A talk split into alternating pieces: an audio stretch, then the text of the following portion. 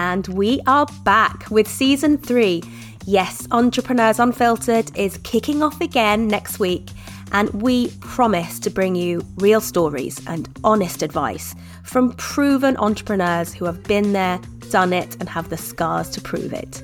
Coming up on the show, we have the queen of PR herself, Lynne Franks, creator of London Fashion Week, who is sharing all her marketing secrets. Aron Gelbard, the founder of letterbox flower company Bloom and Wild, explains how to build a super brand.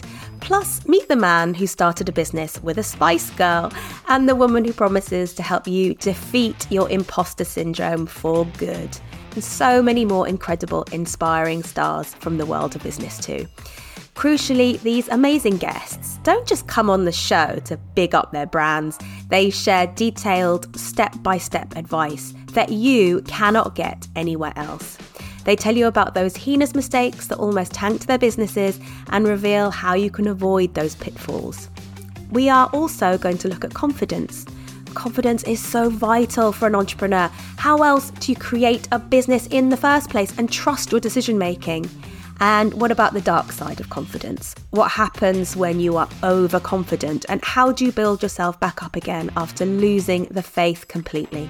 This season, we are also offering more support than ever before to you enterprising business builders. We have created a wealth of resources to digest alongside each episode, helping you to get the maximum benefit from the insights you hear on the show. So, what are you waiting for? Follow Sound Advice now wherever you get your podcasts and subscribe to make sure you never miss an episode. A huge thank you to all the listeners who have supported us so far. Your feedback and your passion for the show has meant so much to all of us, and we're just galvanised to find even more incredible people to share their stories with you. I can't wait to hear what you think of season three. See you soon for more sound advice.